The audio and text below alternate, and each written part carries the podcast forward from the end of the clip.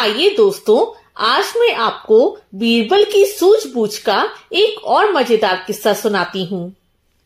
आगरा शहर में एक धनी व्यापारी रहता था, लेकिन वहाँ बहुत कंजूस भी था।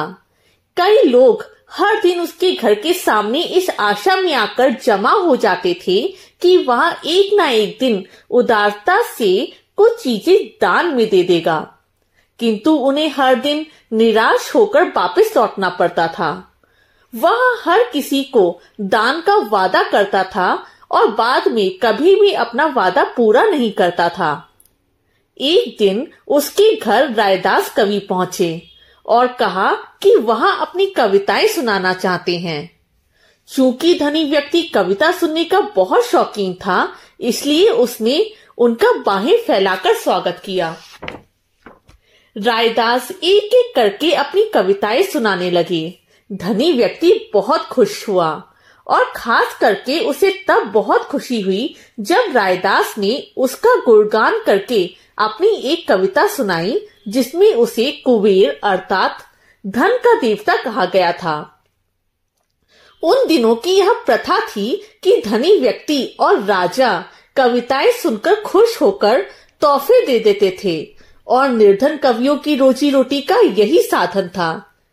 इसलिए धनी व्यक्ति ने रायदास को कुछ तोहफा देने का वादा किया और कहा कि अगले ही दिन उसे तोहफा दे दिया जाएगा। रायदास बहुत खुश हुए। अगले दिन सुबह जब रायदास उसके घर पहुँचे तो धनी व्यक्ति उन्हें ना पहचान पाने का बहाना करने लगा। जब रायदास ने उसे अपने वादे के बारे में याद दिलाया तो उसने कहा कि उसने ऐसा कोई वादा नहीं किया था। रायदास बहुत दुखी हुए, किंतु उस समय वह इस बारे में कुछ भी ना कर सके और चुपचाप वहाँ से चले गए। घर जाते समय रास्ते में वह बीरबल से मिले। बीरबल को उन्होंने पूरी घटना सुनाई और मदद मांगी। बीरबल ने उन्हें अपने घर ले जाकर पूरी योजना तैयार की। कुछ सोचने के बाद उन्होंने रायदास से कहा, आप अपने एक दोस्त के घर जाओ और उससे आने वाली पूर्णमासी की रात रात्रि भोज रखने के लिए कहो। रात्रि भोज में उस धनी व्यक्ति को भी न्योता दो। बीरबल ने आगे कहा, बाकी की बातें आप मेरे ऊपर छोड़ दो।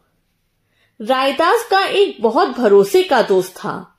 उसका नाम मायादास था। इसलिए वहाँ उसके घर गए और उसे पूरी योजना समझाई।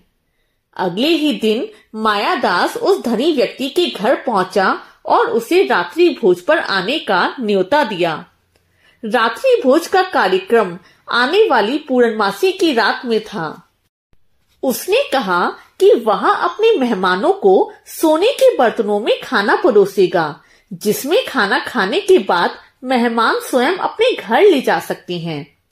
धनी व्यक्ति यह सुनकर खुशी से उछल पड़ा और दावत खाने को राज़ी हो गया पूर्णमासी की रात धनी व्यक्ति मायादास के घर पहुँचा और यह देखकर आश्चर्यचकित हुआ कि रायदास के अलावा वहाँ और कोई दूसरा मेहमान नहीं है फिर भी उन्होंने उनका स्वागत किया और विनम्रता पूर्वक बातें शुरू की गईं।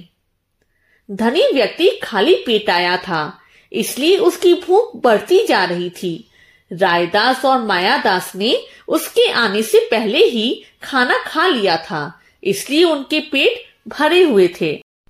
आधी रात बीत जाने के बाद अब धनी व्यक्ति से भूख बर्दाश्त नहीं हो रही थी, इसलिए उसने मायादास से खाना परोसने के लिए कहा। मायादास मानो अत्यधिक आश्चर्य में बोल पड़ा कि वह किस तरह के खाने की बात कर रहा है। धनी व्यक्ति ने उसे याद दिलाने की कोशिश की कि उसे रात्रि भोज की दावत पर बुलाया गया था। तब रायदास ने कहा, दावत का सबूत पेश करो। धनी व्यक्ति के पास कोई उत्तर नहीं था। मायादास ने उससे कहा कि केवल उसे खुश करने के लिए दावत दी गई थी, किंतु उनका वास्तविक आशय यह नहीं था। इसी समय बीरबल कक्ष में आ गए और धनी व्यक्ति को उस घटना की याद दिलाई जो रायदास के साथ घटी थी। धनी व्यक्ति को अपनी गलती का एहसास हो गया और उसने माफ़ी मांगी। उसने कहा कि रायदास एक अच्छे कवि हैं और उसने अपनी ओर से तोहफा नहीं मांगा था। स्वयं मैंने ही उसे तोहफा देने का वादा किया था और बाद में मैंने वह वादे से इनकार कर दिया था। अपनी गलती को सुधारने के लिए धनी व्यक्ति ने अपने गले का हार उतारकर रायदास को तोहफे में दे दिया। उसके बाद सभी लोग बैठकर स्वादिष्ट भोजन करने लगे।